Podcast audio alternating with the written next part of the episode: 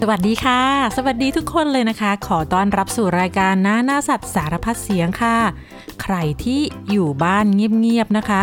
ลองฟังสิคะว่าวันที่บ้านเราเงียบมากๆเนี่ยเราเคยได้ยินเสียงผิดปกติอะไรที่บ้านเราหรือเปล่า เคยได้ยินเสียงแบบนี้ไหมคะ เดี๋ยวเดี๋ยวเดี๋ยวเดี๋ยวเสียงเบา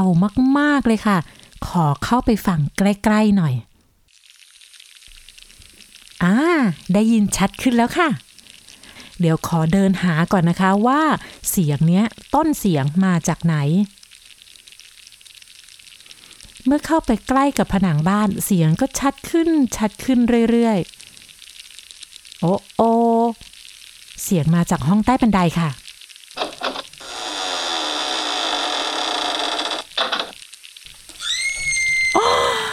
ปลวกเต็มเลยค่ะ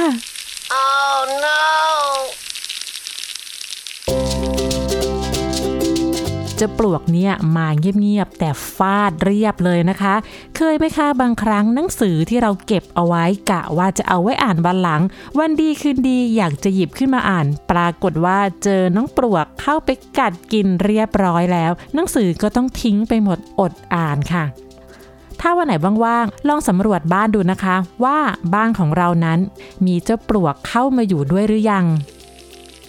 การได้ยินเสียงแปลกๆ งุบงิบงุบงิบเนี่ยก็มีความเป็นไปได้นะคะ ว่าเสียงนั้นจะเป็นเสียงปลวก แต่ถ้าถึงขนาดได้ยินเสียงแล้วเราก็แสดงว่าปลวกมาไม่ใช่น้อยแล้วล่ะค่ะ ลองหาดูนะคะว่าเสียงเนี้ยมาจากตรงไหน จากนั้นนะคะ ลองเคาะไม้ที่บ้านดู ถ้าเสียงไม้เป็นเสียงกลวงกลวง ไม่ทึบ ไม่ตัน ไม่หนักแน่น นั่นก็แสดงว่าไม้บ้านเราเนี่ย อาจจะถูกอะไรกัดกินจนข้างในกลวงแล้วล่ะค่ะ ลองดูไปรอบๆบ้านตามพื้นนะคะ ว่ามีเม็ดเม็ดๆกลมๆ เล็กๆ เหมือนเม็ดกาแฟบดหล่นอยู่หรือเปล่า นั่นก็คืออึของปลวกที่ทำหล่นไว้บนพื้นค่ะ แล้วถ้าใครนะคะ เห็นเจ้ามดตัวขาวๆเดินไปเดินมาในบ้านแล้วก็มั่นใจได้เลยค่ะ บ้านของเราถูกกองทัพปลวกบุกแล้วอย่างแน่นอนค่ะ แหมนี่ไม่ใช่เรื่องที่จะมาดีใจเลยนะคะ ที่บ้านเรามีสัตว์เลี้ยงตัวใหม่อยู่ในบ้านแล้ว เพราะว่าเจ้าปลวกเนี่ยเป็นสัตว์ที่สร้างความเสียหายให้กับบ้าน แล้วก็ข้าวของเครื่องใช้ไม่ใช่น้อยเลยค่ะที่ต่างประเทศนะคะ เขาเคยคำนวณไว้ค่ะว่า ปีหนึ่งๆนะคะ คนเราใช้เงินในการกำจัดปลวกออกไปจากชีวิตเนี่ย ราวๆ 2,000 ล้านดอลลาร์ต่อปีเลยละค่ะ เรียกได้ว่าถ้าเจอปลวกที่ไหนก็ต้องกำจัดให้หมดไป ไม่อย่างนั้นหนังสือเฟอร์นิเจอร์ในบ้าน หรือแม้กระทั่งบ้านของเราก็ต้องเสียหายจากการถูกปลวกกัดกินแน่ ๆ เลยค่ะ เพราะฉะนั้นก่อนที่เราจะกำจัดปลวกให้สิ้นซาก เราน่าจะมารู้จักกับชีวิตของเจ้าปลวกกันก่อนค่ะ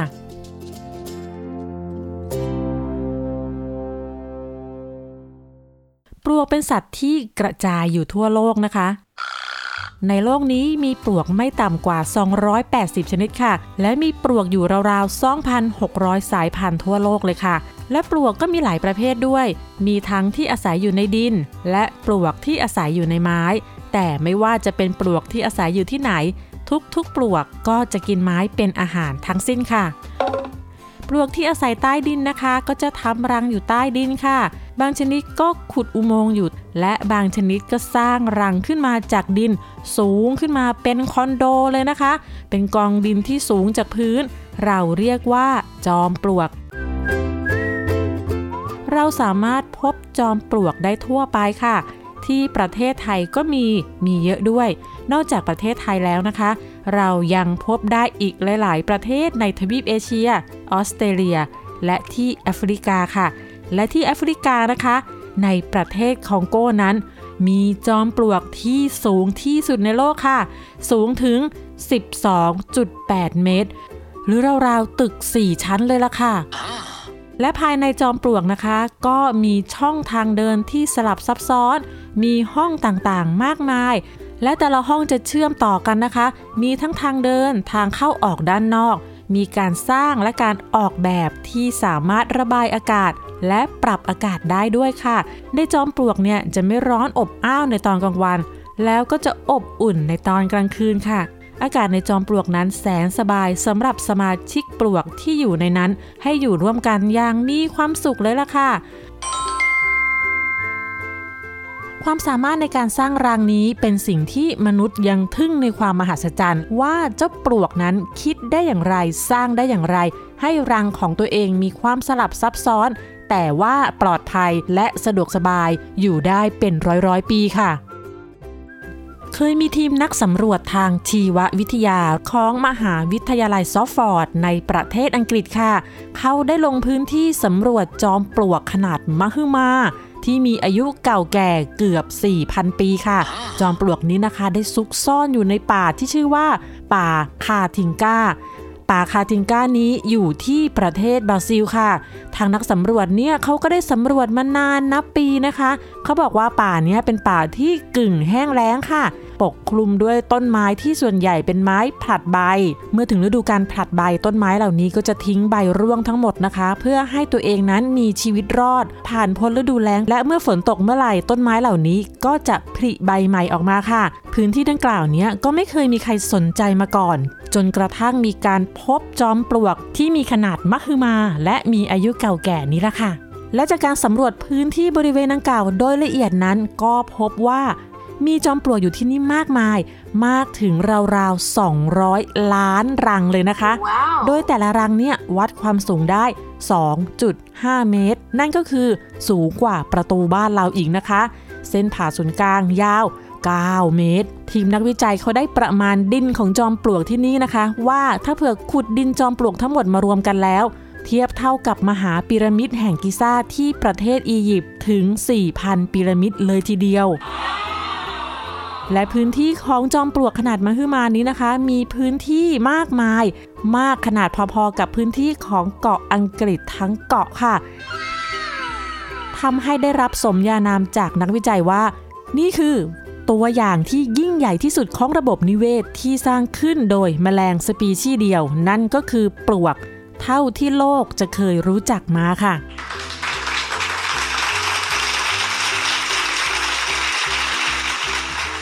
ทีมนักสำรวจได้เอาดินบริเวณใจกลางจอมปลวก 11 รังนะคะ มาตรวจสอบหาอายุ ผลการตรวจสอบพบว่า ดินที่ประกอบขึ้นเป็นจอมปลวกนั้นมีอายุระหว่าง 3,820 ปี จนถึง 690 ปีก่อน ซึ่งก็ทำให้แหล่งจอมปลวกนี้มีอายุเก่าแก่เท่ากับจอมปลวกที่มีอายุเก่าแก่ที่สุดในโลกที่เคยบันทึกมา ซึ่งนั่นอยู่ในทวีปแอฟริกาค่ะ และนักวิจัยก็ได้เห็นด้วยนะคะว่า สภาพเส้นทางเดินภายในรังแต่ละรังนั้น เชื่อมต่อกันเป็นเครือข่ายที่ซับซ้อนค่ะ และมีการเว้นระยะห่างที่ออกแบบมาเป็นอย่างดีค่ะ ซึ่งเป็นไปตามการกระจายตัวของใบไม้ที่ร่วงหล่นลงมาทับถมบนพื้นที่ และใบไม้แห้งๆที่ร่วงมาเหล่านี้ล่ะค่ะ นั่นคืออาหารหลักของปลวกที่นี่ค่ะ ฟังแบบนี้แล้วมีความรู้สึกเหมือนกันไหมคะว่า เจ้าปลวกเนี้ยมีความพิเศษมากๆ ไม่ใช่แมลงธรรมดาธรรมดาเลยนะคะเนี่ยยังมีปลวกที่สร้างรังอยู่บนต้นไม้ด้วยนะคะ โดยเจ้าปลวกเนี้ยจะไต่ขึ้นไปทำรังตามกิ่งไม้ค่ะ โดยทำอุโมงค์ดินเป็นทางเดิน เวลาเข้าป่าหรือว่าเจอต้นไม้ลองสังเกตดูดีๆนะคะว่า ที่ต้นไม้นั้นมีดินสีน้ำตาลแห้งๆ เป็นเส้นยาวๆ จากโคนต้นขึ้นไปบนต้นหรือเปล่า แล้วก็ลองเงยหน้ามองหาตามกิ่งไม้นะคะ อาจจะพบรังปลวก ซึ่งเป็นก้อนดินสีน้ำตาลน้ำตาลแห้งๆ เกาะแน่นอยู่ตามกิ่งไม้ก็ได้ค่ะ เดิมนะคะ ปลวกอาศัยอยู่ในป่า กินใบไม้ กินกิ่งไม้แห้งเป็นอาหารค่ะ แต่ว่าเมื่อเมืองนั้นขยายตัวออกไปเรื่อยๆเรื่อยๆ ปลวกก็สามารถปรับตัวให้อาศัยในเมืองร่วมกับมนุษย์ได้อย่างดีเลยค่ะ และปลวกก็ยังค้นพบอาหารใหม่ๆ ของมนุษย์ที่ไม่มีในป่า นั่นก็คือหนังสือต่างๆค่ะ แต่ไม่ว่าจะเป็นปลวกแบบไหนนะคะ ปลวกทุกชนิดมันเป็นสัตว์ที่ขยันมากๆ ทุกวันมันก็ทำงานทำงานและทำงานค่ะ ทุกๆตัวก็มีหน้าที่ที่จะต้องทำด้วย มีหน้าที่อยู่ 3 หน้าที่ ซึ่งแต่ละหน้าที่นั้นก็แบ่งตามลักษณะของปลวกค่ะ ซึ่งก็ได้แก่ หน้าที่แรกเลย ปลวกงาน ปลวกงานคือปลวกที่เราพบเจอนะคะ เวลาที่มันมาแทะบ้านเรา เป็นตัวสีขาวๆคล้ายมดค่ะ เด็กๆบางคนเรียกว่ามดเผือกค่ะเจ้าปลวกเนี่ยทำหน้าที่หาอาหาร ขุดรังทำทางเดิน เสียงที่เราได้ยินงุบงิบงุบงิบงุบงิบนะคะ นั่นก็คือเสียงของปลวกงานที่กำลังเคี้ยวไม้อยู่ค่ะ และ 2 คือปลวกทหารปลวกทหารเนี่ยจะมีหัวโต ตัวใหญ่ ตัวใหญ่กว่าปลวกงานด้วยนะคะทำหน้าที่ปกป้องนะคะ แล้วก็ป้องกันการบุกรุกของสัตว์ที่เป็นศัตรูของปลวกค่ะ และศัตรูอันดับหนึ่งก็คือ มดค่ะมดกับปลวกเนี่ยเป็นศัตรูคู่อาฆาตกันเลยนะคะ เจอกันเมื่อไหร่จะต้องต่อสู้กันจนตายกันไปข้างหนึงเลยละค่ะ นอกจากปลวกทหารจะทำหน้าที่ปกป้องพลเมืองชาวปลวกให้รอดพ้นจากศัตรูแล้ว ก็ยังทำหน้าที่ดูแล ควบคุม สั่งงานพวกปลวกงานด้วยค่ะ ปลวกงานตัวไหนขี้เกียจแล้วก็จะต้องโดนปลวกทหารจับกินค่ะ จ้าปลวกทหารนั้นสามารถส่งเสียงบอกสัญญาณอันตรายให้กับสมาชิกปลวกได้ด้วยนะคะ ปลวกไม่ส่งเสียงร้องค่ะ แต่ปลวกทหารใช้วิธีเอาหัวชนกับพื้นให้สั่นสะเทือนค่ะ เพื่อให้ปลวกตัวอื่นๆ ได้รู้ว่าอันตรายมาแล้ว ให้ระวังตัวด้วย และ 3. ปลวกสืบพันธุ์ค่ะ ปลวกสืบพันธุ์จะมีปีก และเรารู้จักกันดีในชื่อของแมลงเม่าค่ะ ใครที่เข้าใจว่าแมลงเม่าคือมดบินเนี่ยไม่ใช่นะคะ ถ้าจะพูดให้ถูกก็ต้องบอกว่า มันคือปลวกบินต่างหากนะคะ และเจ้าแมลงเม่านี่แหละค่ะ คือจุดเริ่มต้นของรังปลวก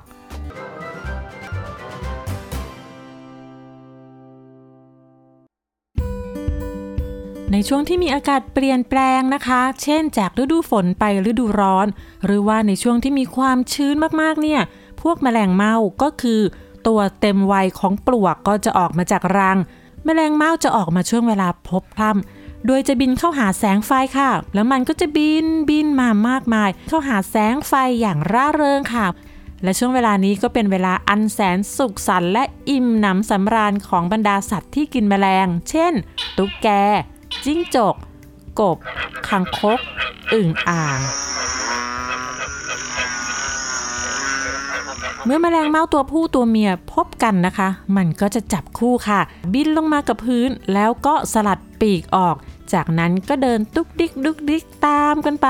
มองหาที่เงียบๆมืดๆเช่น ฝ้าเพดาน หลังตู้ หรือแม้กระทั่งช่องว่างของชั้นหนังสือค่ะ เมื่อมันพบที่ที่เหมาะสมที่จะสร้างครอบครัวแล้วนะคะ จากนั้นแมงเม่าสองตัวก็จะเริ่มสร้างอาณาจักรของปลวกที่ยิ่งใหญ่ ตัวหนึ่งเป็นราชาและตัวหนึ่งเป็นราชินีค่ะ ซึ่งพวกมันจะทำหน้าที่มีลูก มีลูกและมีลูก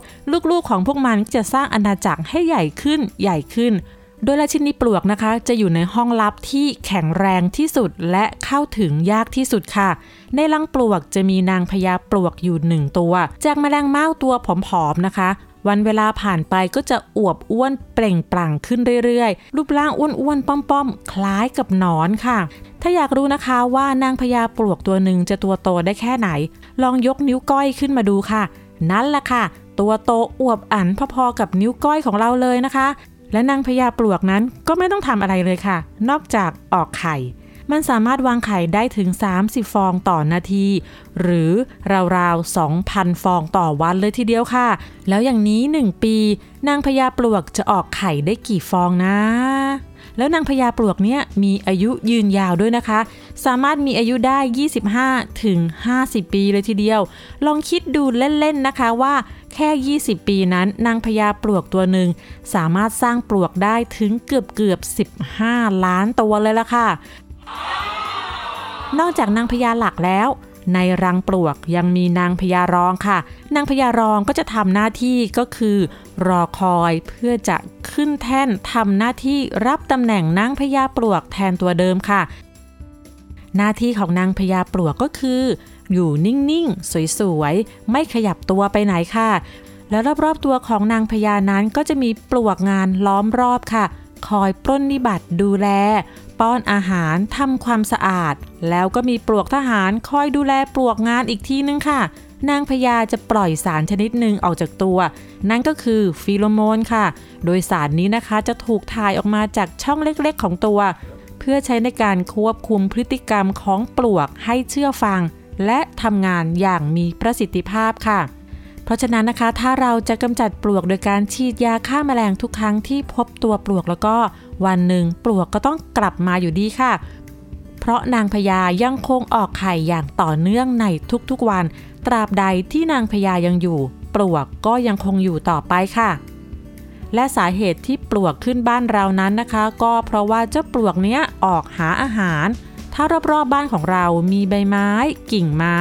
เพียงพอที่ปลวกจะกินเป็นอาหารแล้วก็ พวกมันก็ไม่จำเป็นต้องเสี่ยงตายเข้ามาในบ้าน แต่ว่าถ้าอาหารรอบๆบบ้านนั้นมีไม่เพียงพอ บ้านสวยๆของเรานี่แหละค่ะ ก็คือเป้าหมายของปลวก ยิ่งบ้านที่มีความชื้น มืดๆแสงส่องไม่ถึงแล้วก็ โอ้โห นั่นละปลวกชอบมากๆเลยนะคะ เช่นบริเวณใต้บันได หลังตู้ในห้องน้ำนั่นละสวรรค์ของปลวกเลยล่ะค่ะ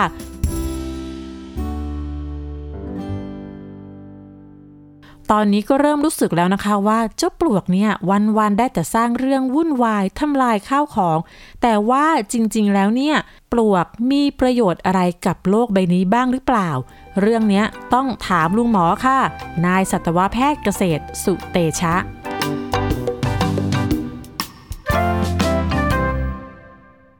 ประโยชน์ของปลวกตามธรรมชาตินะครับ ถ้าเกิดว่าน้องๆเคยได้เดินทางไปในพื้นที่ธรรมชาตินะครับ จะเห็นว่ามันมีต้นไม้เยอะมากเลยนะครับ แล้วก็ในปีปีหนึ่งเนี่ยมันก็จะมีกิ่งไม้ที่ ร่วงจากต้นไม้เป็นจำนวนมาก แล้วก็จะมีพวกช้างที่เดินผ่าน แล้วก็พังต้นไม้ ล้มลงละเลระนาดฟ้าผ่า หรือว่าตายเองตามธรรมชาติด้วยสาเหตุอะไรก็ตาม แล้วก็ล้มพอเกิดไม้ล้มเนี่ยมันก็จะเป็นหน้าที่ของปลวก เพราะว่าถ้าเกิดไม่มีปลวกไม้เหล่านี้ก็จะไม่ได้รับการย่อยสลาย คืนร่างกายเป็นพื้นดิน ก็คือปลวกเนี่ยเป็นแมลงนะครับที่มีอวัยวะย่อยพิเศษที่สามารถแปลงเซลล์พืชกลายเป็นพลังงาน ให้กับตัวเองได้ แม้เขาจะตัวเล็กๆนะครับ แต่ว่าเขาอาศัยที่เขามีจำนวนมาก ปลวกก็จะเข้าไปจัดการไม้เหล่านี้นะครับ แล้วก็กินเป็นอาหาร ใช้เวลาเป็นหลายๆเดือนนะครับ ถ้าไม้ต้นใหญ่มากก็จะเป็นปีๆ บวกก็จะเข้าไปกินกินแล้วก็ถ่ายกินแล้วก็ขับถ่าย แล้วก็ไปสร้างรังกินแล้วก็ขับถ่ายแล้วก็ไปสร้างรัง แล้วก็ย่อยสลายไม้ทั้งท่อนเนี่ยนะครับท่อนนี่คือบางทีใหญ่เท่าบ้านเนี่ยนะครับค่อยๆย่อยค่อย ๆทำไปเนี่ยจนไม้ทั้งหมดกลายสลายร่างเป็นดินกลับสู่เป็นปุ๋ยให้กับต้นไม้ต้นอื่น หน้าที่ของปลวกตามธรรมชาติเนี่ยคือย่อยสลายต้นไม้ให้กลายเป็นดิน ราะว่ามันไม่ใช่ต้นไม้อย่างเดียวนะครับ มันมีเห็ด มีไม้เนื้ออ่อน ไม้เนื้อแข็งเถาวันอื่น ๆ ที่ร่วงลงสู่พื้นป่า เพราะนั้นเนี่ยถ้าเป็นปลวกในธรรมชาติยุ่งมากเลยนะครับ วันวันๆหนึ่งครับ ก็คือตื่นมาตอนเช้าก็ต้องออกไปหาอาหารรับประทาน พวกปลวกทหารก็มีหน้าที่ปกป้องรังปลวก ปลวกนางพญาก็มีหน้าที่ออกไข่ ปลวกเนี่ยนอกจากจะมีประโยชน์ตามธรรมชาติ อันนี้พูดถึงในป่านะครับ เป็นอย่างดีแล้วยังเป็นสัตว์ชนิดแรกของโลกที่ได้รับการพิสูจน์แล้วว่าเป็นสถาปนิกคือคนที่ออกแบบบ้าน แล้วก็มีการจัดระเบียบพื้นที่ในบ้านเป็นห้องเป็นหับ แล้วก็เลือกใช้ประโยชน์อย่างลงตัว ในหนึ่งรังปลวกที่เราเห็นเป็นรูปโคนไอติมคว่ำเนี่ยนะครับมันมีการแบ่งเป็นห้องนะครับห้องเลี้ยงลูก ห้องนอนห้องเก็บอาหาร แล้วก็ห้องสำหรับทหารห้องทั่วไป ซึ่งเรื่องแบบนี้เนี่ยเป็นเรื่องที่น่าสนใจ เพราะว่า ถ้าเราจะมองในมุมเดียวว่า มีปลวกอยู่ในบ้านมาทำลายบ้านเรา อันนั้นมันก็เรื่องจริง ปลวกทำให้เกิดจริง ๆ แต่ว่าสิ่งที่เขาทำเนี่ยมันกลับเป็นประโยชน์มากกับในธรรมชาติ เพราะถ้าปลวกไม่ทำไม้มันก็จะใช้เวลานานมากกว่ามันจะผุกร่อนลงกลายเป็นดิน ปลวกเนี่ยมันไปเร่งทำให้ไม้ต่างๆเนี่ยกลายเป็นดินเร็วขึ้น แล้วพอไม้กลายเป็นดิน จะทำให้มีประโยชน์กลายเป็นปุ๋ยแก่ต้นไม้ต้นอื่น ๆ ให้งอกงามต่อไปครับ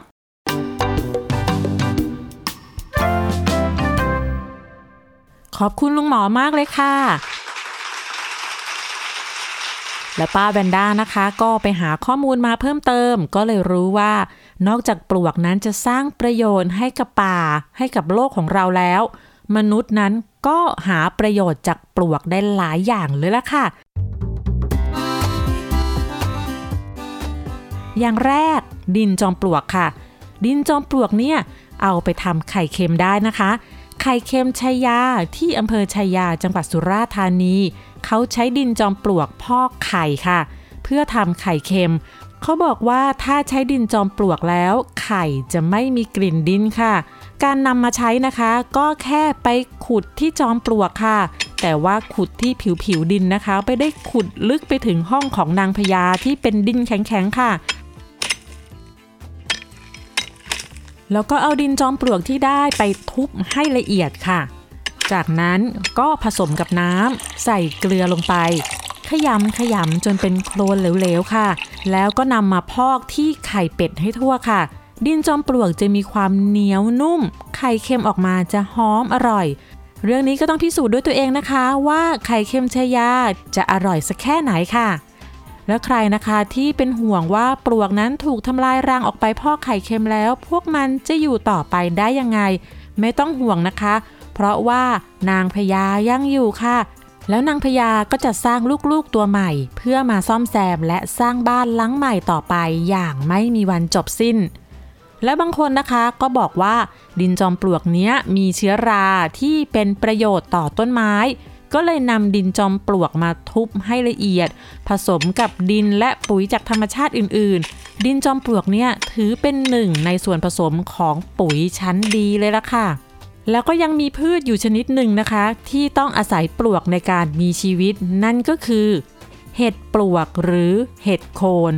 เห็ดโคนนี้นะคะ กินอร่อย หายาก แล้วราคาแพงด้วยล่ะค่ะ เป็นเห็ดที่เป็นคู่ชีวิต คู่บุญ คู่ทุกคู่ยากของปลวกเลยก็ว่าได้ เพราะถ้าไม่มีปลวกก็ไม่มีเห็ดโคนนะคะ และเห็ดโคนจะเจริญเติบโตได้ดี เมื่ออยู่ในรังปลวกเท่านั้น จะไม่พบเห็ดโคนขึ้นตามขอนไม้ผุเหมือนเห็ดชนิดอื่น ๆเห็ดโคนมีความสัมพันธ์กับปลวกแบบพึ่งพาอาศัยซึ่งกันและกัน มีความสัมพันธ์ที่แนบแน่นมากๆ ปลวกนั้นอาศัยเห็ดในการย่อยเศษไม้ในรังปลวกให้เป็นน้ำตาล ส่วนเห็ดโคนก็มีชีวิตอยู่ได้ โดยอาศัยสารเคมีที่ปลวกขับถ่ายออกมา ต่างฝ่ายต่างก็ได้ประโยชน์ซึ่งกันและกัน พึ่งพาอาศัยดูแลกันและกันแบบเนี้ย ได้ยินอย่างนี้แล้วรู้สึกว่าน่าจะมีนิทานตำนานรักระหว่างเห็ดโคนกับปลวกสักเรื่องหนึ่งก็คงจะดีไม่น้อยค่ะ เห็ดโคนเนี่ยเราสามารถพบได้ในประเทศที่อยู่เขตร้อนและเขตอบอุ่นเท่านั้น เช่น ทวีปแอฟริกา ทวีปเอเชีย ในประเทศไทยเนี่ยมีสภาพภูมิอากาศและภูมิประเทศที่เหมาะกับการเจริญเติบโตของเห็ดโคนมากๆค่ะ เนื่องจากอยู่ในเขตที่มีฝนตกมีความชื้นค่ะ ส่วนใหญ่นะคะเห็ดโคนมักจะแพร่กระจายในป่าที่มีความอุดมสมบูรณ์และในพื้นที่ที่ปกคลุมด้วยเศษไม้และใบไม้ที่ร่วงหล่นทับถมกันอยู่ค่ะ และอีกหนึ่งประโยชน์ที่มนุษย์ได้จากปลวกก็คือ กินปลวกเป็นอาหารค่ะ เดี๋ยวเดี๋ยวเดี๋ยวค่ะ ไม่ได้กินจะปลวกงานหรือว่าปลวกทหารนะคะ แต่ว่ากินปลวกบินหรือว่าแมลงเม่าค่ะแมลงเม่าพวกนี้นะคะ จะถูกจับตอนที่มันบินออกมาจากรังค่ะ วิธีจับแมลงเม่าก็ง่ายมากเลยค่ะ แค่เปิดไฟไว้ แล้วก็ตั้งกระมังใส่น้ำอยู่ใต้ไฟนั้น แมลงเม่าจะบินเข้ามาเล่นไฟ แล้วก็จะหล่นตุ๊บลงกับพื้นค่ะ เมื่อแมลงเม่าตกลงในกระมังใส่น้ำพวกมันก็จะเปียกปอนไม่สามารถหนีไปไหนได้ หลังจากนั้นนะคะก็จะจับแมลงเม่าในกระมังเหล่านี้มาทำเป็นอาหารค่ะ ซึ่งวิธีทำก็ง่ายมากๆเลย เปิดไฟเอากระทะวาง ตั้งไฟอ่อนๆนะคะ พอกระทะเริ่มร้อน ก็ใส่แมลงเม่าลงไป คั่วไปเรื่อยๆ จนแมลงเม่าสุกดีทรงกลิ่นหอม จากนั้นก็โรยเกลือลงไปสักหนึ่งหยิบมือค่ะ คั่วคั่วต่อไปอแค่นี้เสร็จเรียบร้อย กินได้แมลงเม่าคั่วเกลือร้อนๆจ้า ไม่ใช่แค่คนไทยเท่านั้นนะคะ ที่กินแมลงเม่าเป็นอาหาร คนที่ประเทศอื่นๆ เขาก็กินแมลงเม่าเหมือนกันค่ะ อย่างที่แอฟริกามีหลาย ๆ ชนเผ่าค่ะ ที่กินแมลงเม่าเป็นอาหาร และบางที่ก็ไม่ได้กินแค่แมลงเม่านะคะ กินทั้งปลวกงานและปลวกทหารค่ะ ส่วนราชินีปลวกนั้นเรียกได้ว่าเป็นสุดยอดอาหารชั้นดีที่หายากเลยละค่ะ แล้วก็มีนักโภชนาการนะคะ ได้วิเคราะห์คุณค่าทางอาหารในแมลงเม่าแล้ว ก็พบว่าแมลงเม่านั้นมีใยอาหาร โปรตีน ไขมัน คาร์โบไฮเดรตแคลเซียม สูงมาก ๆ เลยนะคะ โดยเฉพาะโปรตีนนะคะ ถ้าเทียบในปริมาณเท่ากันของไข่ หมู โปรตีนในแมลงเม่านั้นมีสูงกว่า และที่สำคัญไปกว่านั้นอีกก็คือ ถ้าเอาแมลงเม่าไปเทียบกับแมลงชนิดอื่น ๆ แล้ว แมลงเม่านั้นเนื้อกว่าแมลงอื่น ๆ ตรงที่มีแคลเซียมสูงกว่ามาก ๆ เลยล่ะค่ะเพราะฉะนั้นก็เลยเป็นแมลงที่มีคุณค่าทางอาหาร ทั้งโปรตีนและแคลเซียมสูงมากค่ะ เรื่องราวของเจ้าปลวกเนี่ยเริ่มต้นจากการที่ปลวกกินบ้านเราเป็นอาหาร แล้วก็จบด้วยเรากินปลวกเป็นอาหาร เรียกได้ว่าในโลกใบนี้นะคะ สิ่งมีชีวิตทุกๆ สิ่งล้วนต้องพึ่งพาอาศัยซึ่งกันและกันนะคะ และทั้งหมดนี้ก็คือเรื่องราวของปลวกค่ะ พบกันใหม่ในคราวหน้า วันนี้ สวัสดีค่ะ